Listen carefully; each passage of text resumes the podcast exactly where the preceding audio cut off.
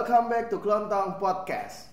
Minggu lalu, minggu lalu kita udah ngebahas terkait dengan last minute person. Kenapa sih kita melakukan hal-hal tersebut gitu kan? Dan juga eh, minggu ini kita bakalan eh, masih akan ngebahas terkait dengan hal tersebut. Nah, eh, minggu ini sesuai dengan janji kita, kita akan ngedatengin eh, seorang pakar. Wih, Yeah. orang yang ahli dalam bidangnya. Wuh. Ngeri aku. Oke, minggu ini kita akan mendatangkan eh minggu ini kita sudah mendatangkan tamu nah, bareng kita kelontong podcast nih. Hari ini ada gue Andri. Kio. Melin. Dito. Oke. dan- Ada yang absen lagi nih Mbak kayaknya. Iya, hari ini masih absen lagi Gibran Masih nyentik masih ayam. izin katanya dia masih ber apa bergulat dengan tai-tai ayamnya. Maaf ya para pelanggan Budiman yang merindukan Iya. Gibran. Oke. eh enggak enggak. Kita minggu lalu kita ngebahas apa sih sih, Mei? Kita Kurang minggu lalu ngebahas tentang episode sebelum-sebelumnya seberapa eh, mengubahnya itu ke pribadi kita masing-masing. Mm-mm. Nah terus di minggu lalu juga kita ngebahas kayak kita butuh deh orang yang ahli dalam bidangnya tentang eh, hal-hal yang menyangkut dengan gangguan hidup kita ini dengan okay. person. Uh, ke- kemarin kan kita ngebahas kan kayak terkait last minute person kayak uh, kenapa sih kita ngelakuin hal tersebut gitu kan pasti ada alasannya gitu kan makanya kita juga hari ini pengen nanya nih ke pakar kenapa sih uh, orang uh, punya kecenderungan punya apa ya ngelakuin last minute person tuh alasannya apa? Nah, sepakarnya kita import nih. Ih, karena kita nggak ada yang bisa jawab karena kita semua last minute person. Jadi jauh-jauh kita import dari, Dari negeri seberang. negeri seberang. Makasih dong. seberang mana? Udah dengar kan suaranya Seksi-seksi gimana? merdu-merdu Gitu. sobat ambiar. Oke. Oke, fokus. Kita udah ngedatengin Salah satu sobat ambiar saya, eh, eh, orangnya kece banget, ahli di bidangnya, terus eh, pa- eh, peduli dengan pendidikan, eh, lulusan psikologi juga, uh pokoknya dan eh, salah satu founder ya bahasanya ya. Eh, kalau teman-teman pernah dengar ada di kamu, nah ini kita mendatangkan foundernya ada di kamu. Nanti sekalian teman-teman kalau bingung apa sih ada di kamu, mungkin akan dijelaskan oleh putri kecantikan ini. Uh. Terlalu cantik dong nih. Iya Oke, nggak lain dan nggak bukan dan bukan siapa-siapa lagi. Inilah dia kak Asta Dewati. Halo Kata. Hai semuanya. Hai sobat ambiarku. Hai Melin, Kio, Andri, dan Dito. Alhamdulillah inget namanya. Tadi mikir dulu kata. Gimana gimana? Apa yang Eh, bisa saya bantu? Enggak, sebelumnya kita kenalan dulu deh Kak. Eh, ada di kamu tuh apa sih Kak? Pertama dulu. Dan Oke. perkenalkan kakaknya juga dong. Kakaknya siapa? Iya. Jadi eh, ada di kamu itu sebuah ruang diskusi yang bertemakan kesehatan mental, psikologi, dan juga kegiatan berkesadaran. Itu diinisiasi 11 Januari 2019. Dan Kayak lagu dong. Oke lah dulu. Iya emang sengaja. Oh. Jadi itu tuh sebenarnya ulang tahun pernikahan aku. Jadi Oh. bikin apa ya di hari ulang tahun pernikahan aku biar inget gitu. Terus akhirnya bikin itu. Oh wow.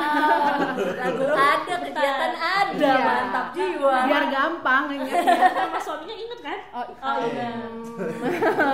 yang mana nih? Nama asli apa bukan? nah, terus eh, setiap bulan kita ada ruang diskusi gitu yang bisa diikuti oleh teman-teman. Eh, sejauh ini kita lagi jalan untuk ruang diskusi emosi. Jadi kita membahas emosi-emosi utama yang kita rasakan sehari-hari. Hmm, Oke. Gitu. Wow, keren banget ya teman-teman kalau misalnya butuh ruang diskusi aula. Hmm. Ruang diskusi terkait dengan psikologi bisa dicek di uh, ada di kamu. Yes. Oke, nah Gitu. kan tadi uh, Kak Asta udah cerita terkait kenapa sih Kak Asta bikin ada di kamu. Nah Mhm. kita juga nih Kak punya punya pertanyaan. Kenapa ya Kak? Uh, kita kan minggu lalu ngobrolin tentang one eh one eh last, Last minute, minute person, person. last minute person. Terus kayak kita juga udah uh, jelasin kayak kenapa sih kalian gini-gini. Nah dari ilmunya Kak Asta, kenapa sih Kak uh, orang-orang tuh cenderung untuk ngelakuin hal tersebut? one minute person. Last minute. Fokus dari fokus. Last minute person. ya, Itu ya. kayak bahasan di minggu yang lain aja ya Iya. tentang fokus ya. Kalau ditanyain kenapa orang bisa jadi last minute person, kalian kenapa bisa jadi last minute Coba Kak person? Kio kemarin paling banyak bercerita. Iya. Gimana Gio? Kalau eh, ini kan apa ya? Kalau aku karena mungkin karena pekerjaanku aku buk eh, bentar, aku coba runut. Intinya adalah eh, ketika sudah diberikan pekerjaan nih, ya otaknya nggak bisa langsung kerja gitu. Terus pas lagi udah kebiasaan juga karena karena udah jadi- udah kebentuk habit kayak otak baru be- bisa bekerja begitu ada uh, influence dari deadline. Jadi pas lagi selama ada jeda dari diberikan pekerjaan sampai adanya deadline, ya sel- slow aja dulu pas ada deadline. Oh oke, terus banyak udah gitu baru bisa mikir kayak gitu. Oke. Dan biasanya kalau misalkan kayak kecuali kalau satu misalkan itu adalah hal yang aku belum tahu nih. Aku nggak bisa tuh jadi last minute person. Jadi misalkan kayak waktu itu disuruh mengisi sebuah acara Uh-uh. disuruh presentasi bukan presentasi sharing eh, itu kan aku buk- eh, bukan bidangku ya. Maksudnya kayak aku nggak biasa ngomong di depan orang. Itu aku nggak bisa tuh mepet-mepet nyiapinnya. Aku pasti kayak nyiapin dulu di belakang presentasinya gimana cara ngomongnya gimana eh, kira-kira aku harus ngejelasin apa itu aku harus di jauh-jauh hari gitu. Hmm. Oke Gitu. oke. Jadi sebenarnya bisa dong nggak jadi last minute people. Ya bisa tapi eh, secara habit ya, secara habit aku bentuknya untuk last minute, Last minute. gitu, untuk Oke oke. most of the time lah ya gitu.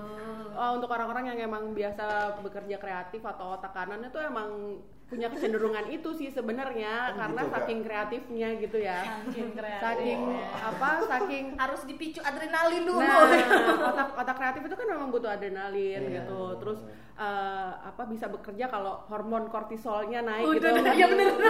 hormon Stres. yang yang iya yang me- yang yang ada hubungannya sama stres itu naik kan begitu udah stres jadi bisa kerja. Memang Hmm. tapi bener kata Kio itu ada hubungannya sama kebiasaan. Hmm. Kalau Andri sama Melin Coba Andri dulu.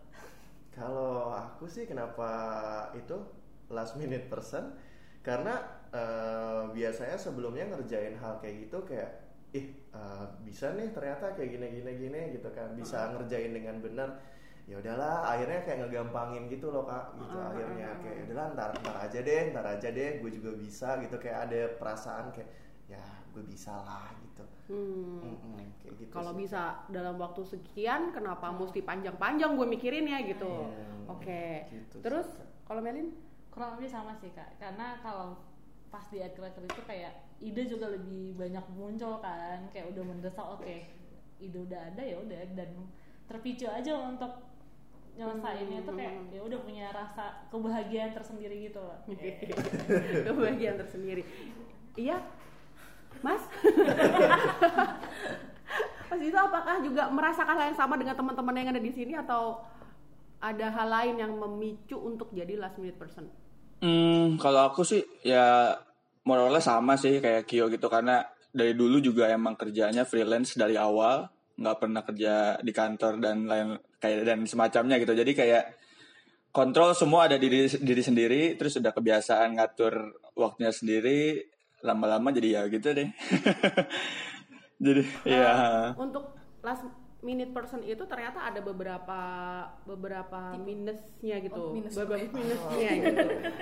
Ngerasain nggak sih kalian menyadari atau tidak ya? Kita ngomongnya tentang kesadaran. Menyadari atau enggak kalau kalian itu jadi heboh banget ketika benar benar deadline itu muncul atau eh, ketika kalian memang bener-bener udah kepepet gitu. Hmm, Kalian jadi bener, heboh. yes. Benar. dan dan dan dan biasanya pas lagi udah deket-deket deadline nih sebenarnya kayak udah ada eh, apa ya kayak feeling kayak oke nih kayaknya bakal ada kerjaan baru masuk dan itu akan di waktu deadline yang sama Hmm. jatuhnya kayak aku sih udah ada feeling kayak wah ini bakalan empot nih di Ah, deadline yang ini ah, tapi memilih choose to ignore Nah, ketika kita heboh sendiri itu ada banyak loh uh, apa efek di badan kita gitu Hmm. kayak uh, organ-organ di tubuh kita jadi nggak seimbang Hmm. kerjanya. Kenapa sih orang-orang kreatif jadi cenderung suka ginjalnya Eh, bermasalah, jantung, Oh, iya. atau pencernaannya jadi ada masalah juga. Ya minum air yang banyak ya. Aduh, atau jadi, nah gitu, atau em, jadi susah ke belakang, atau jadi perutnya bermasalah, mah mungkin, Oh, atau apa gitu ya. Oh. Tapi tubuh kita itu benar-benar kasih sinyal bahwa badan kita itu kebanyakan dipaksa gitu. Oh. Nah, ketika ketika kita heboh sendiri di waktu-waktu di waktu-waktu akhir itu, Heeh. kita tuh jadi eh, kehilangan banyak peluang sebenarnya. Karena hal-hal yang sebenarnya kalau kita relax, kalau kita tenang, itu kan kita bisa melihat segala sesuatu jadi lebih luas perspektifnya, terus segala hal jadi lebih lebih jernih gitu loh. Tapi kalau kita heboh sendiri, kita nggak akan bisa ngelihat hal lain. Jadi sebenarnya kalau teman-teman bilang kalau last minute itu gue malah dapat banyak ide, malah segala sesuatunya muncul. Gue kayak kayak terus apa kayak kayak punya motivasi gitu loh untuk ngerjain sesuatu dengan cepat. Itu karena memang teman-teman mengarahkan pada satu titik itu. Sedangkan mungkin hal-hal lain yang sebenarnya bisa jadi ide itu nggak kelihatan. Kalau untuk Oke. speed memang akan lebih cepat, tapi Hmm. untuk segi kualitas kita mesti bahas di Episode sesuatu yang berbeda nih ranahnya Benar juga gitu. benar, benar, benar. Nah, setelah heboh sendiri, eh, teman-teman sadar nggak bahwa hasil yang teman-teman capai ternyata pas dilihat di lain waktu, ini harusnya gue masih bisa agak Oh begini iya, nih. Oh. revisi banyak. Nah, ini harusnya masih bisa agak begini nih, bisa Bisa agak kayak gini, lebih rapi. pakai ini nih nih. Nah, kenapa sih warnanya gue jadi begini? Harusnya kan gue begini atau Oh, ada hal-hal lain yang seandainya teman-teman itu nggak mepet-mepet deadline, teman-teman Hmm. bisa mengendapkan itu. Jadi besokannya pas dilihat lagi, teman-teman masih punya waktu buat merevisi.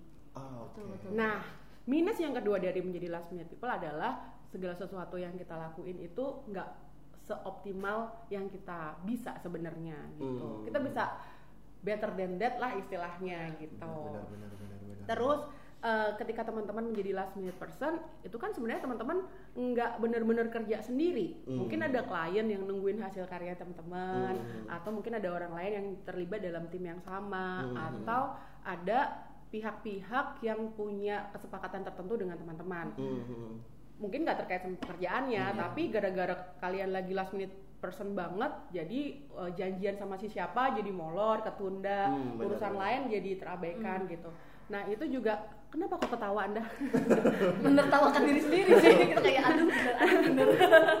Jadi eh, salah satu minus yang berbeda, minus yang lain dari Hmm. menjadi last minute person adalah eh, teman-teman terganggu nih hubungan sosialnya Hmm. gitu. betul betul. Waduh. Ada yang menyadari itu nggak? Ada Yes. yang Yes, merasakan yes, nggak yes. sih? Benar, Betul, benar, betul. Ternyata ada ada ada kerugian ya Hmm. di pihak lain atau di eh, Diri saya gitu Hmm. ya akibat saya jadi last minute person. person. Saya Benar, jadi benar, miss benar, banyak benar. hal kayak gitu. Benar, benar, benar. Pada sadar itu nggak? Eh, Sadar. Iya, sadar. Yes. Ada nggak? Ignore. Somewhat.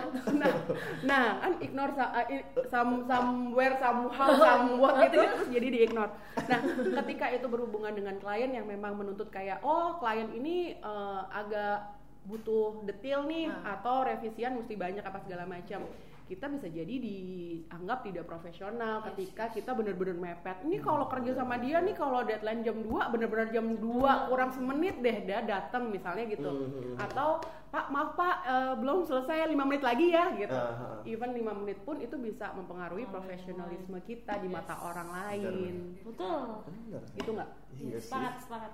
Nah, terus yang kayak tadi dibilang sama temen-temen nih, ternyata jadi last minute people itu bikin kita jadi ngerasa jagoan. Iya. Ah, gue bisa nih ternyata gitu. Oh, ternyata gue bisa. Oh, eh, kalau lima menit gue bisa ngapain gue ngerjain lima hari ya kayak gitu. Jadi kita ngerasa kayak jagoan. Nah ini kita mesti lihat lagi di di fase perkembangan kita di masa-masa sebelumnya. Apakah ada kekurangan untuk dihargai atau jarang dipuji mungkin waktu kecil atau apakah ada sehingga kalian bener-bener pengen diakuin butuh pengakuan untuk menjadi seorang jagoan untuk menga oh gue bisa mengalahkan diri gue sendiri Oh, Oke. bisa nah. Tapi di masa kecilku aku mendapatkan pujian sih. nah atau kebanyakan pujian Ah, itu jadi itu deh. jadi kayak narkoba buat lu gitu jadi kayak gue kalau nggak dipuji nggak asik nih Oke. gitu Oh, Oh. tapi kak kalau misalkan Oke. jatuhnya kayak karena apa ya? Mungkin karena kayak pengalaman gitu ya, Mm-mm, kayak mm. eh, ya gue bisa emang ngerjain kayak sebenarnya kayak dalam waktu mengerjakan misalkan aku kasih waktu dua minggu sebenarnya aku butuh cuman kayak 8 jam Mm-mm. tapi karena emang udah terlalu profes bukan terlalu profesional kayak ya practice makes perfect kayak eh, aku melakukan itu berkali-kali dan itu berhasil Mm-mm. akhirnya ya terus dilakukan gitu Nah. terus yang kedua itu padahal kayak sebenarnya kalau kayak kondisinya apa ya ada perubahan behavior mungkin ya aku nggak ngerti cuman maksudnya pas aku kuliah males tuh ya nggak males-males banget juga aku gitu loh kayak aku ngerjain tugas bukan yang last minute Nah, eh, ingat nggak titik-titik apa yang membuat kamu menjadi terbiasa last minute? Karena ternyata kamu bisa dong ngerjain hal yang nggak last minute itu ternyata kamu kan bisa. Hmm. Nah, apa titik mana sih di dalam fase hidup kamu ya? itu yang aku pertanyakan diri sendiri jadi Mungkin setelah semenjak dia mengenal Dito Oh, gitu ya. Fase apa yang membuat kamu jadi eh, merasa nyaman nih sama last minute gitu? Lah, nyaman nih gue menjadi last minute person gitu. Sedangkan kita tuh kan eh, fitrah kita sebagai manusia Iya, tuh kan iya, iya. bergerak ya. Ah. Segala sesuatu dalam hidup kita tuh bergerak gitu, bergerak bersama, berbagi selamanya. Oke baik. Yang lain ibu muda. Jadi Jadi kita kan emang terbiasa, eh bukan terbiasa, emang fitrah kita tuh bergerak dalam segala hal. Fisik kita bergerak, pikiran kita bergerak, Hmm. jiwa kita bergerak, semuanya bergerak. Kalau kita eh, stuck di titik menjadi last minute person dan kita nggak gerak ke mana-mana, Hmm, hmm, hmm. berarti ada sesuatu dong yang nggak ngalir di psikologis kita. oh wow oke apa ya Mm-mm. Karena orang tuh fitrahnya bergerak, berubah Hmm. gitu loh, apa eh, mengalir gitu loh. gitu. Tapi ketika lu terusan di titik itu terus, apa nih yang terjadi? Kenapa lu stuck di satu titik itu? Oke. Itu juga panggilan sebenarnya kalau di bahasa kita di ada di kamu itu eh, kita sadari itu sebagai panggilan kita untuk lebih dekat sama diri sendiri, Oh. untuk ngelihat lagi ke dalam Hmm. apa ya yang diprotes sama batin gue, apa Hmm, sih yang hmm, belum gue hmm. beresin, yang Hmm, belum hmm. jernih apa gitu. Jadi kepikiran sesuatu deh kak. Ah, Mungkin teman-teman juga pernah uh, mikir gitu sih kayak gimana sih kak bisa tahu kita apa ya tadi uh, mencari tahu caranya untuk cari titik tadi itu loh kak. Mm-mm. Tadi kan kak Asta uh, bilang kita harus mencari titik itu gitu. Nah mungkin teman-teman juga di yang mendengarkan juga pasti mikir kayak Iya, gimana ya cara gue bisa cari titik itu gitu Oke. loh. dengan cara apa gitu. Ah, yang biasa kita lakuin itu kalau dia ada di kamu itu bikin diagram, bikin mapping, Wow. bikin mapping kehidupan. Gua Wow. tergantung bikin tergantung, kita tergantung sama lagi kayak gini tergantung sama topik yang mau kita apa bikin eh, diagramnya apa. Apa? Hmm. Jadi nih paling gampang itu sebenarnya usia kita berapa kita bagi Hmm. tiga. Usia kita berapa nih? Oke. Ini kalau ada visualnya ya. Ah, Eh, usia kita berapa? Katakanlah usia gue 15 tahun ya. Biar ah. gampang aja. Mulai mau bermudah perhitungan Aku paham kok ntar tarik. Eh, eh. kan. Ah. Kita nih 15 tahun nih umurnya nih, berarti kita bagi ada tiga nih. Ah, ah. Ini adalah tahun pertama, jadi kayak mulai dari 0 sampai 5 Lima. tahun. Oke. Ini adalah tahun kedua Ah, dari ah. 6 sampai 10. Sepuluh. Ini adalah tahun ketiga dari Mm-mm. 11 sampai 15. Terus dari situ kita lihat nih peristiwa-peristiwa apa sih dalam rentang hidup kita ini Mm-mm. yang ternyata punya memori atau eh, kita sadari bahwa itu ternyata eh, berkoneksi dengan kebiasaan yang kita bangun sekarang. Ah, oke. Misalnya eh, karena dulu itu aku nggak suka matematika umur Mm-mm. berapa tuh ya umur tujuh lah misalnya Mm. aku nggak suka matematika Mm-mm. karena ternyata gurunya tuh eh, Galak. traumatik buat aku gitu ya gigit. nah, ah, traumatik banget sih guru matematika itu itu berarti eh, misalnya di umur tujuh tahun berarti di sini nih di bagian kedua umur Mm-mm. tujuh tahun gue merasakan eh, kalau gue ngerjain PR matematika itu nggak menyenangkan Mhm. jadi gue menunda itu, menunda itu, menunda itu sampai dengan titik terakhir nih gue masuk jam 7 ya udah jam 6 pagi gue kerjain. Hmm. Dan ternyata itu baik-baik aja buat gue misalnya. Iya. Nah, misalnya itu. Gitu. Nah, yang di kuadran yang ini ini adalah umurnya, yang ini adalah ini berat apa enggak? Titik beratnya. Makin ke atas makin berat. Hmm. Makin berat. Oh, misalnya oh urusan matematika itu menurut gue nilainya ini misalnya 0 sampai 5 nih. Mm-mm. Nilainya misalnya 3 lah. Oke, kita Mm-mm. bikinlah di sini titiknya Oh, bikin terus sebanyak banyaknya jadi nanti kalian bisa dapat diagram gitu Ah, ah. nanti kalian bisa nemuin polanya apa ya ternyata kebiasaan gue ini Oh. jadi ternyata kebiasaan-kebiasaan ini muncul ketika Mhm. muncul ketika ada yang mendesak untuk aku lakuin dan itu penting untuk aku lakuin. Nah itu Hmm, akan hmm, muncul di mana di mana aja gitu. Hmm, Kalau nggak mendesak tapi penting, berarti teman-teman akan menunda misalnya gitu ya. Atau nggak mendesak, nggak penting, nggak akan lakuin ntar aja deh gitu. Oh, tapi begitu oke. mendesak dan itu penting, teman-teman akan lakuin misalnya. Jadi Hmm. ada polanya. Dari situ kita baru tahu, oh ternyata gue tuh udah membangun kebiasaan ini dari usia segini.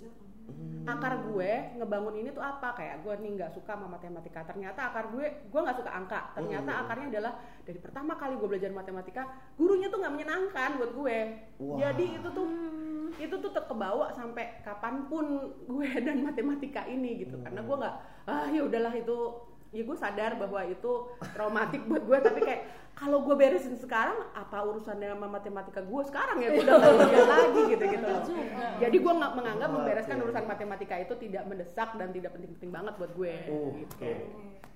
oke. tapi gue tahu itu adalah akar gue menunda sesuatu Hmm, gitu. hmm, hmm. yang penting sadar aja dulu di mana akarnya terus eh, itu terjadinya kapan dan kenapa Hmm, nanti hmm, ketemu polanya gitu dan dari pola itu ketemu akar dan dari Oh. akar lu tahu ini kebiasaan perlu dibongkar apa enggak gitu Ketahuan mana yang mendesak, mana yang tidak mendesak. mana yang mendesak mana mana yang penting apa enggak Dit, gitu. kenapa senyum-senyum, Dit? Nah, Merasa tertampar? merasa merasa tersadar bahwa dulu eh, mengejar gelar itu nggak penting bagi saya.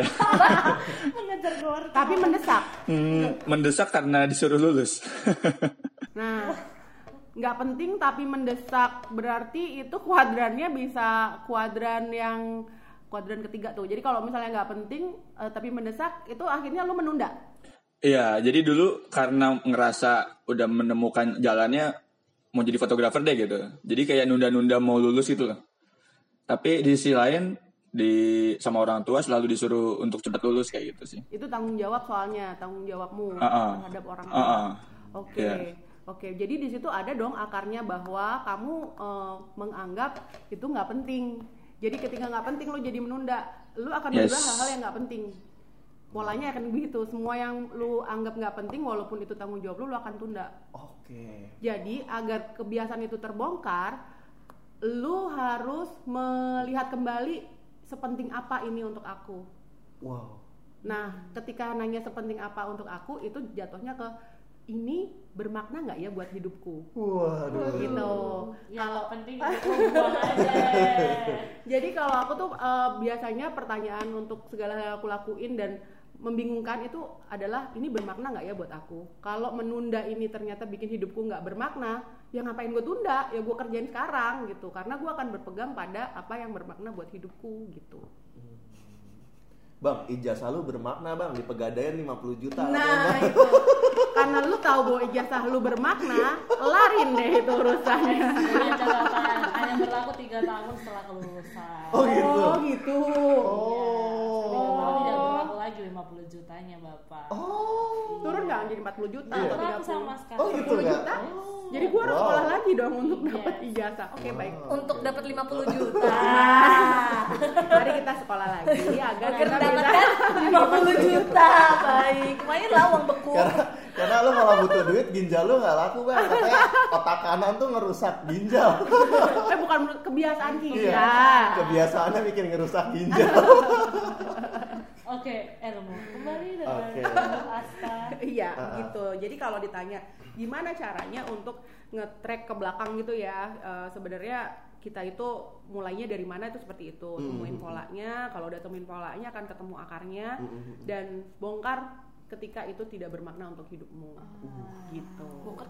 Oke. Heeh, bongkar kalau kalau lu ngerasa jadi nggak bermakna hidup gue nih kalau gue Hmm. jadi last minute person ternyata gue bisa kok nggak jadi last minute person kayak Kyo Hmm, tadi kan hmm, eh, menyiapkan dengan segala macam dengan runut Hmm. segala macam eh bisa loh dia padahal itu kegiatan kerelawanan ya Hmm. yang kegiatan dibayar malah lu tunda padahal ada duitnya Bener, Tahu kayak aja. jadi kalau dari situ kan berarti ketahuan bahwa kegiatan kerelawanan di mana Kyo punya kebebasan untuk menentukan eksplorasi. apa yang harus saya eksplor, apa saya yang harus saya pelajari, hal baru Hmm. apa yang akan saya dapatkan, itu lebih penting daripada duit. Iya iya. Oh iya. wow, aku tidak pernah. Masalahnya Mantap. Itu. kliennya ngejar saya bunda. Nah, ketika kliennya ngejar orang lain, itu kan masuk ke tadi tuh yang ke Iya. minus yang ketiga bahwa itu merugikan orang lain.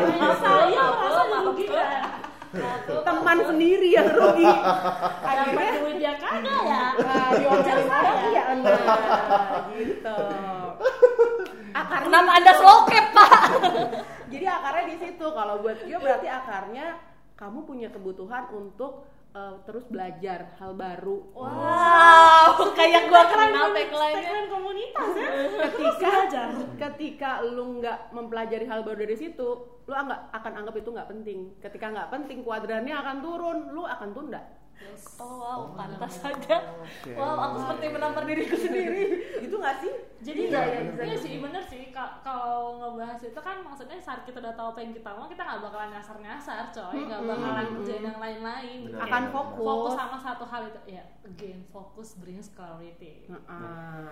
dan kesalahan sebagian besar dari kita adalah menganggap kita punya waktu nanti aja deh masih jam segini. Nanti aja deh masih tanggal segini. Betul betul. Padahal waktu adalah sesuatu yang kita nggak punya sebenarnya. Hanya Hmm. kita tuh hanya punya detik ini saat ini. Di sini kini udah. Satu detik ke belakang bukan punya kita satu detik ke depan bukan, Bukan punya punya kita, kita juga. juga. jadi kita tuh sebenarnya nggak pernah punya waktu. Jadi kalau ada yang bilang kayak oh, sorry gue nggak ada waktu. Yang ada sebenarnya bukan nggak punya waktu tapi lu tidak memprioritaskan itu untuk jadi hal pertama yang akan lu lakukan. Oh. jadi tujuan yang mau lo lakukan. Nah jadi lu nyasar kan? jadi nyasar. Nah, jadi yang tadi itu membuat kita anti nyasar. Nyasar. Gitu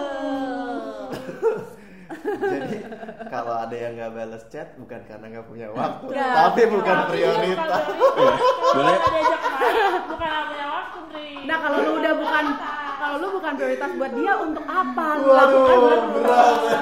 Ya kalau lu jadi kebuka ya kan hal baru Terima, bukan prioritas buat Eh dia bentar, bentar, ada yang mau ngomong, ada yang mau ngomong. terima kasih. nah.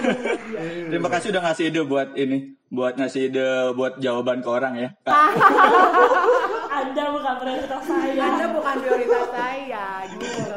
Jadi kalau alasannya sorry baru balas gue sibuk, ah itu berarti lu bukan prioritas. kalau udah ada sorry gara-gara ini itu udah udah itu udah cari alasan itu Iya, karena kalau lu kalau lu ada dalam antrian, dia nggak akan pakai uh, kalimat itu, Ada tapi ya udah bahas aja. ngajakin tapi gue mikirnya ah, itu udah lo nggak prioritas Udah lah, Andri lupain Ri. Oke.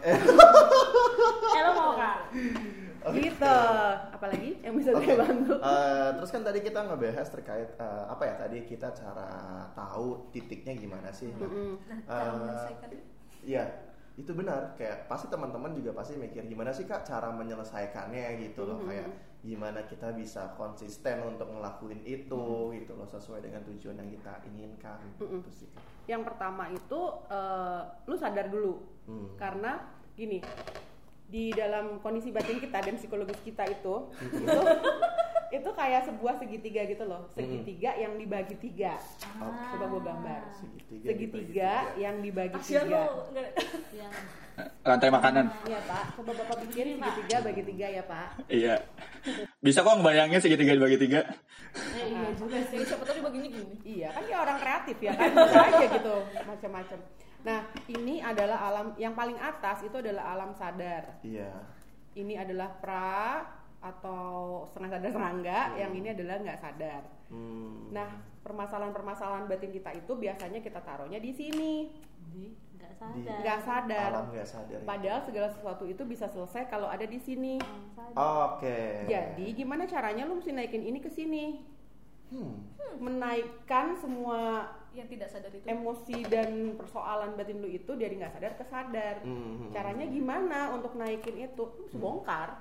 Yang tadi salah satunya yang bikin bagan itu adalah salah satu cara untuk membongkar, Hmm. untuk mengingat kembali apa sih yang gue belum selesaiin. Oh ya itu Hmm. berarti kenapa ya? Selalu tanyain terus, tanyain terus sampai lu nemu akarnya. Hmm. Nah, ketika lu udah bisa menemukan itu, itu berarti udah naik ke alam sadar. Hmm. Kalau udah menyadari itu, Hmm.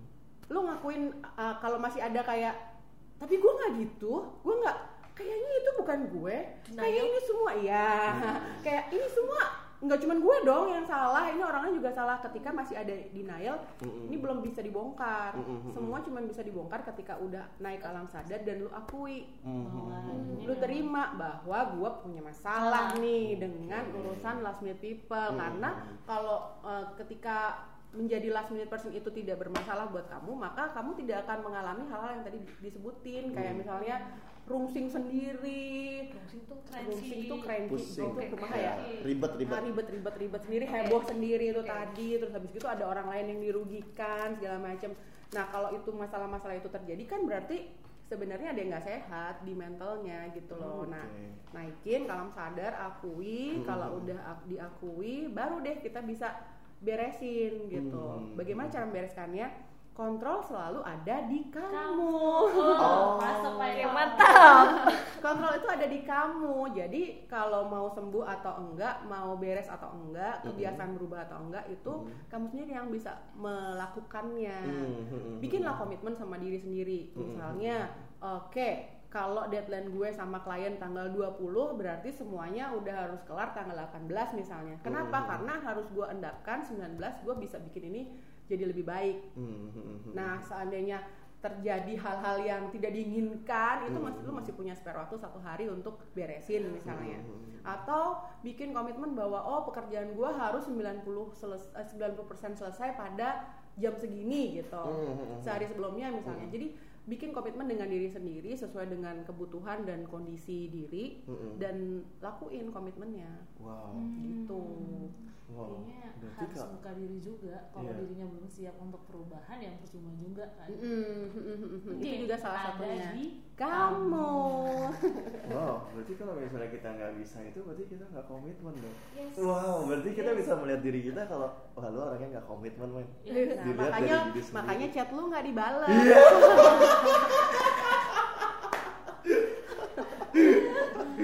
bukan sama pasangan doang butuh komitmen Eh, sama, sama diri diri sendiri sama diri sendiri. Dan nah, oke. ya justru itu kuncinya ketika lu sudah bisa berkomitmen sama diri lu sendiri, lu bisa berkomitmen sama orang lain. yes. Hmm. Tapi kalau sama diri sendiri aja komitmennya masih suka lepas, gimana lo mau mengambil tanggung jawab dan komitmen terhadap orang lain? wah benar benar benar benar benar Gitu. Oke Uh, Kenapa Bapak Bapak ini muter-muter begitu? Jadi- Bapak, Bapak itu masih tertampar bunda. Ditawar pakai bolpen tapi dia. oke Seperti itu. Itu mulai garuk-garuk, udah Ah. Nah, eh, kan ini udah masalahnya udah dapet tips and trick. Ini maksudnya kita udah kurang kurang lebih tahu nih kak. Hmm. Kayak sebelum kita mengetahui kenapa sih maksudnya background kita menunda melalui si diagram tadi itu. Mm-mm. Lalu kita membuat si eh, apa yang mendesak matriks matriks waktu. Mm-mm. Nah, mendesak tidak penting, tidak penting mendesak, penting tidak mendesak, tidak Mm-mm. penting tapi mendesak gitu gitu Mm-mm. kan. Nah, Eh, dan sebenarnya kalau yang aku tangkap setelah kita melalui itu kan balik lagi ya ke diri sendiri. Maksudnya kalau kita udah tahu caranya bagaimana untuk menemukan apa yang kita mau biar nggak nyasar, Hmm. ya intinya memang harus berubah dari diri sendiri. Maksudnya dorongan orang itu perlu, tapi yang paling penting itu adalah dorongan dari dalam diri sendiri Iya. untuk melakukan perubahan itu. Bener. Nah, ini menarik. Karena kan kalau tadi eh, kayak tadi Kasa kasih contoh ngerjainnya batasnya tanggal 18. Hmm. Biar tanggal 19-nya eh, ada waktu untuk melakukan revisi. Hmm. Nah, tapi terkadang ke diri kita sendiri saat kita menentukan deadline yang kita tentukan oleh diri kita sendiri itu nggak tercapai justru kita akan terta- tertantang dengan deadline dari orang lai- orang lain Oh gitu. Jadi ketika lu diatur orang lebih merasa teratur. tertantang gitu merasa kayak, Kayak, gue harus oke, nyelesain gue itu tapi kalau gue bikin sendiri deadline-nya ah ntar masih ini Nah, Jadi kayak eh, dorongan dari kayak faktor dari eksternal itu Heeh. jauh lebih kuat daripada kayak Dorongan dorongan, dari dari sendiri. diri sendiri. Karena mungkin juga belum belum Nah, pertanyaanku gitu berhubungan dengan si matriks waktu dan si diagram ini, eh, maksudnya itu kan berarti sebenarnya komitmen dengan kita. Mm-mm. Nah, pada saat udah ada si matriks waktu ini, ternyata kita sadar nih, enggak dorongan orang lain itu lebih lebih lebih ini buat gue. Nah, itu gimana? Ya nggak apa-apa kalau sekali-sekali, Ah. tapi kalau itu terjadi terus-menerus dan itu tadi ada negatif-negatif yang timbul kayak misalnya jadi heboh sendiri tadi terus ngerugiin orang lain segala macam itu kan berarti ada yang perlu direvisi ada yang perlu direview kan gitu Hmm. Eh, ka- apa yang acuannya ya kuncinya tetap tadi yang pertama itu bikin hidupmu bermakna apa enggak kalau disetir orang lain ternyata bikin hidupmu bermakna ya nggak apa-apa lakuin Oh, tapi oke. tapi lu eh, apa sesuai dengan komitmen Mhm. gitu tapi kalau bikin disetir orang lain jadi nggak bermakna kayak misalnya ketika Kyo disetir diri sendiri untuk belajar banyak hal itu lebih bermakna buat dia daripada disetir sama klien Hmm. ya berarti kan eh, lebih milih yang itu dong gitu lebih mana yang milih yang lebih bermakna buat diri sendiri Hmm, jadi tetap Gitu. harus menambahkan variabel bermakna atau Ha-ha, tidaknya. bermakna atau enggak karena makna hidup itu eh, ada hubungannya sama value sama nilai sama tujuan hidup.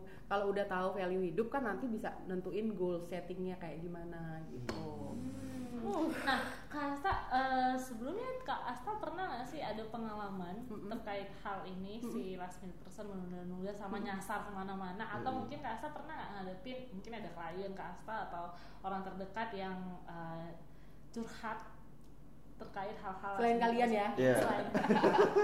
nah, lah ya memang itu pengalaman dari diri sendiri ya karena ketika ketika awal banget katakanlah tadi deh urusan matematika atau Hmm. urusan kuliah yang molor Hmm. gitu urusan kuliah aku juga molor karena aku ngerasa kayak ketika aku jadi mahasiswa dengan stempel mahasiswa aku punya banyak banget keuntungan. Krimbat jadi punya diskon ya kan? Pokoknya jadi mahasiswa itu enak gitu. Ya privilege-nya tinggi ya. Privilege-nya tinggi. Gue bisa ngikutin banyak hal dengan status gue sebagai mahasiswa gitu. Terus gue bisa uh, punya banyak pengalaman yang se- sebagai mahasiswa ya gue masih punya banyak pengalaman gue masih punya banyak peluang deh kalau gue udah nggak jadi mahasiswa kan jadi beda nih perannya gitu. Nah salah satu kenapa gue menunda untuk lulus salah satunya itu. Hmm. terus kayak dulu juga jadi last minute person kayak eh, datang ke kampus atau datang ke sebuah acara mepet mepet mepet mepet gitu. Karena iyalah last minute oh, gue belum telat ini belum telat ini gitu. Ternyata ketika nggak telat gue lebih bisa ketika gue mencoba di sisi lain ya gue jadi punya waktu untuk berbenah, gue jadi punya waktu untuk lebih siap, lebih nafas, lebih rileks kayak gitu. Jadi ternyata hasilnya jadi lebih bagus kalau gue nggak telat, kalau gue nggak last minute gitu. Itu sih titik di mana gue jadi bisa mengontrol diri sendiri. Kayak ah kalau yang ini nggak apa-apa nih, gue last minute banget karena ini nggak terlalu penting, nggak terlalu mendesak. Oke. Jadi gue last minute deh, last minute banget nggak apa-apa gitu. Asal gue nggak telat. Tapi ketika oh untuk hal-hal yang begini ini gue nggak bisa nih. Kayak tadi Kyo, oh ini gue mesti nyiapinnya mesti lebih detail apa segala macam nggak mungkin selesai kalau gue nyiapinnya dalam waktu sejam misalnya. Hmm. Gue mesti seminggu nyiapinnya, ya gue akan Hmm. siapin seminggu gitu. Oh, Oke. Ya pengalaman pribadi. Yes. Ya, mungkin teman-teman yang dengerin juga punya pengalaman yang sama sih Hmm. dan ini sangat membantu sih tadi yang Iya. ca- bagaimana mencapai tujuan yang diinginkan. Iya. Hmm. tapi jadi penasaran nih kak itu kan eh, aku misalkan tahu nih kalau misalkan eh, aku tuh bisa jadi yang orang nggak last minute itu kalau halnya adalah terkait dengan eh, aku harus belajar lagi Mm-mm. harus menyiapkan semuanya secara detail Mm-mm. tapi kan kayak most of the time yang kita dapatkan secara klien itu adalah hal yang membuat kita untuk eh, jadi last minute person itu gimana cara ngebongkar kebiasaan yang punya tujuannya itu beda maknanya beda gitu Kalau ada hubungannya sama kerjanya Kyo misalnya eh, pasti ada dong teknik-teknik pengambilan gambar baru misalnya atau Hmm. warna yang berbeda atau gue cobain filter ini ah sekarang untuk yang besok Oh, gue cobain iya, iya, filter iya. ini. Jadi selalu tambahkan sesuatu Yang hal yang men-challenge. dirimu oke agar kamu punya semangat untuk Ngerjainnya. ngerjainnya nggak ngedesak-desak amat. Temukan hal yang penting dan bermakna buat kamu sehingga kamu nggak bisa diaplikasikan Nah. ke berbagai hal Nah itu kan intinya bukan ketika ngobrol tentang eh, kamu belajar hal baru, intinya kan di hal barunya, bukan dan segala sesuatu tuh punya peluang untuk punya hal baru. Hmm, Gitu. oke oke Oke. Nah. Eh, itu kan maksudnya ke apa ya setelah kita ngobrol ini kan itu lebih ke diri sendiri dan Hmm. mungkin sangat membantu untuk teman-teman yang denger juga kaula kaula muda Kaula. muda Aduh, kaula gue kaula muda nah Kaula. eh, ke- dari Kak Astrid tuh ada maksudnya Iya. pemasukan atau apa ya kayak kan ada juga nih ibu-ibu muda nih yang Mm. baru berkeluarga keluarga Mm. muda keluarga Mm. kecil dan gimana caranya untuk mulai menerapkan ke anak-anak untuk yang terkait hal ini. Maksudnya kan ini ada pengaruh masa kecil ya. Ya. Hmm, jadi untuk menghindari si masa kecil itu yang ada hal-hal yang mungkin menjadi tidak baik di masa depan Mm-mm. ada masukan nggak buat ibu-ibu muda atau yang baru ya keluarga kecil yang punya anak gimana Iya, caranya menerapkan ibaratnya disiplin waktu kan Mm, jalurnya ini kayak ayo coba mulai memprioritaskan tahu apa mm. yang dimau. Kan sebenarnya permasalahannya kalau yang aku tangkap tahu apa yang dimau kan kita tahu dulu nih kita mau itu gitu. nah itu ada ada Iya. masukan nggak sih untuk Untuk, ibu-ibu ya. muda Cie, Keluarga muda gitu. keluarga muda Eh, bangga kali keluarga muda. Jadi eh, apa yang dilakukan orang tua pada kita yang mungkin menimbulkan trauma itu sebenarnya bukan salah mereka, Mm-mm. tapi menyembuhkan trauma itu dan membersihkan luka batin biar jernih itu tanggung jawab kita. Mm-mm. Nah, untuk yang baru memulai kehidupan dan peran baru Mm-mm, sebagai ibu, Mm-mm. bapak, Mm-mm. nggak cuma ibu dong, bapak itu Tante. juga Mm-mm. eh, tante atau Mm-mm. siapa pun lah, karena pendidikan itu kan Hak pendidikan itu tanggung jawab semua orang yang terdidik. iya benar Nah jadi eh, jadi eh, kalau buat aku yang paling penting adalah ngeberesin diri sendiri dulu sehingga diri sendiri itu bisa menjadi contoh buat Anak. anak Oh, dan oke. lingkungan sekitarnya. Mm-mm. Karena kalau enggak kita jadinya kayak ngomong doang kan. Hmm, nah, hmm, benar. tapi anak-anak kita itu butuh contoh, Hmm. butuh orang yang bisa di uh, anut gitu. Iya, benar. nah, mak gua bilang begini dia aja begitu, begitu kan. Oke. Jangan sampai begitu gitu. Jadi Hmm. beresin dulu dirinya, gimana caranya kita bisa jernih, gimana caranya kita bisa fokus pada tujuan, kita bisa punya skala prioritas, bisa Hmm. mengerjakan hal yang penting dan gini kalau misalnya penting dan mendesak itu apa kuadrannya lebar kan waktu lu habis untuk mengerjakan hal yang penting dan mendesak Hmm. tapi kan kita bisa mendelegasikan hal-hal tertentu hal-hal yang nggak terlalu penting tapi mendesak bisa kita delegasiin ke Hmm. orang lain hal-hal yang apa eh, tidak mendesak tidak terlalu penting ya udah masukin aja ke plan yang awal yang Hmm. bawah-bawah kan gitu Hmm. kita mesti punya cara mencari cara agar kita menja- eh, menjadi orang yang lebih efektif Hmm. gitu. Nah kalau udah lakuin Hmm. agar menjadi contoh. Cara mengajar paling baik adalah menjadi contoh ke anak-anak. Hmm, berarti bener sih dari anak kecil itu nggak akan diikutin Mm-mm, itu yang akan diikutin gitu. Nah, ntar anak aku ngikutin aku aku kan pinter banget. Karena tadi benar Bapaknya banget udah bapaknya udah ada udah di PO udah di PO ya. belum ditutup PO-nya. Karena tadi benar banget kata Kak Asta ketika umur usia tumbuh tuh dari usia berapa ya Kak? Itu kayak ketika itu anak-anak memang bener-bener merekam merekam, Merekam. apakah ada jadi trauma atau yang Mhm. jadi ini gitu ya, Kak ya. Sebenarnya kalau untuk secara eh, perkembangan psikologisnya emang 0 sampai 5. Mhm. Tapi masa untuk merekam emosi itu Mm. 0 sampai 7 tahun. Oh, Jadi sampai oke. dengan 7 tahun pertama awal hidup kita itu Mm-mm. Eh, yang bisa jadi bekal trauma kita di masa depan. Trauma.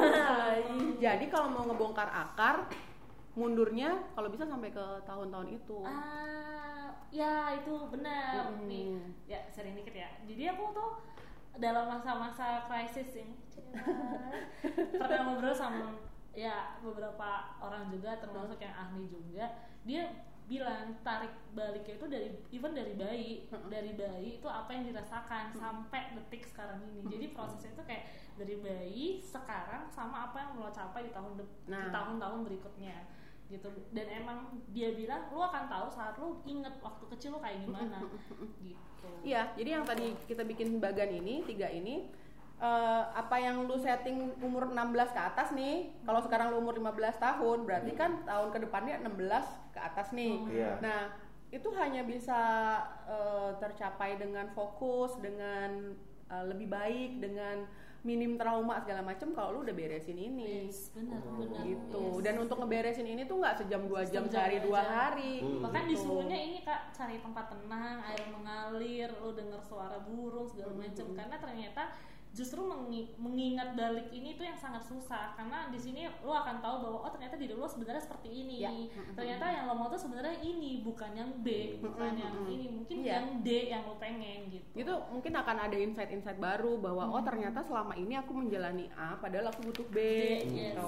wow Nah, dan bisa juga untuk orang setiap orang kan beda-beda nih eh, sensitivitasnya. Hmm. Ada mungkin Kyo lebih cenderung ke visual, Hmm. mungkin aku lebih ke pendengaran atau atau penciuman karena Hmm. memang itu yang aku latih terus-terusan pendengarannya yang Hmm. lebih lebih eh, sensitif gitu ya. Hmm. Nah, pergunakanlah indera-indera kita itu untuk menemui kembali luka-luka di masa lalu, pengalaman-pengalaman di masa lalu atau kejadian-kejadian di masa lalu yang terkait dengan isu yang akan dibereskan. Hmm. Misalnya, kalau kamu lebih eh, lebih fokus di visual, mungkin bisa ngelihat hal-hal yang foto-foto foto-foto masa kecil atau coba lihat film atau coba bisa lewat benda-benda tertentu. Kan ada tuh benda yang mengingatkan banget kita sama sesuatu kejadian gitu. Misalnya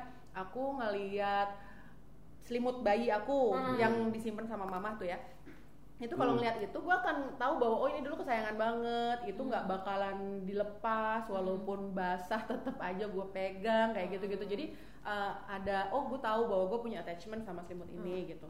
Nah terus misalnya uh, yang pendengaran. Ah. coba dengerin sebuah lagu tertentu atau apa yang punya memori dengan suara itu gitu. Oke. coba pakai eh, apa panca indera kita untuk menarik kembali memori-memori yang kita butuhin gitu Hmm. kalau misalnya kayak nggak tahu nggak tahu apa yang di apa ya nggak Apa tahu yang- apa yang dia yang- rasa trauma atau apa apanya gitu gimana Hmm, nggak apa-apa bisa dipakai panca indera diaktifin semua. Hmm. Jadi kayak sambil makan sesuatu Hmm. atau mencium sesuatu, mencium sesuatu aroma tertentu gitu ya. Eh, dijalanin aja prosesnya. Nanti akan ada kok pengalaman tertentu di proses itu. Yang paling penting adalah ngelakuinnya dalam kondisi rileks. oh, Kalau rileks, kita akan lebih gampang untuk merecall banyak hal. Oke, oke. Gitu. Gitu. Sebelum bawa orang, kita, kita harus tahu study sendiri dulu Oh, mantap. seru banget nih pembicaraannya ya, gitu kan. Oke, eh, kayaknya kita udah cukup untuk hari ini ya. Ah, masa sih? Eh, oh, masih mau? Tunggu, kita akan ada episode selanjutnya bareng ada di kamu. Iya. Eh, jadi eh, untuk selanjutnya teman-teman eh, dengerin lagi di Kelontong Podcast bersama ada di kamu. dan setahu aku ada di kamu lagi ada ruang diskusi terdekat nih Oh ya, iya iya benar Oh, benar iya, benar. iya. Apa tuh, apa tuh? Untung dia ingat. Hmm, bener bener bener. Iya, jadi tanggal 13 Oktober besok eh, kita ada ruang diskusi emosi yang kelima Mm-mm. membahas never enough. Wih, Never Enough. Itu kayaknya ada kaitannya juga sama sama topik hari ini ya Oh, bahwa eh, segala sesuatu yang kita udah lakuin itu kok kayaknya nggak pernah cukup. nggak pernah cukup sih Hmm, gitu. Hmm, hmm, hmm, nggak. Hmm. jadi kita jadi kayak ada ada kecenderungan untuk uh, motivasinya turun Hmm, ngelakuin segala sesuatu overwhelm kelelahan karena kita terlalu kejar-kejaran Hmm, kejar-kejaran sama deadline kejar-kejaran Oke. sama waktu kejar-kejaran sama banyak hal gitu. Hmm, itu akan kita bahas di Never Enough plus kita juga akan belajar teknik self help namanya Jinsen Jitsu untuk meredakan gangguan kesehatan di tubuh kita yang muncul gara-gara kita banyak ngoyo, berambisi, mengejar obsesi Oh, dan hal-hal gitu nah ya? Wow. itu ada hubungannya sama jantung, Oh. sama usus kecil dan pencernaan tuh yang paling banyak dannya kalau pencernaan itu sama kekhawatiran kita sih. oh oke Itu mother of all emotion itu worry. Oke, itu acaranya tanggal berapa kak? Tanggal 13 Oktober.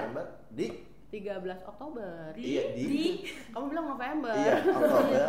Sorry, 13 Oktober 13 di Oktober di Wulangreh bisa buka di Instagramnya ada di kamu untuk informasi dan pendaftarannya. Oh, di eh ada di, Di kamu Oke. wow Jangan lupa pantengin uh, Instagramnya ada di kamu dan juga di Klontong Podcast. Oke, sekian hari ini. Uh, kita semua cabut. Bye bye. Bye bye, thank you, Kak Asta.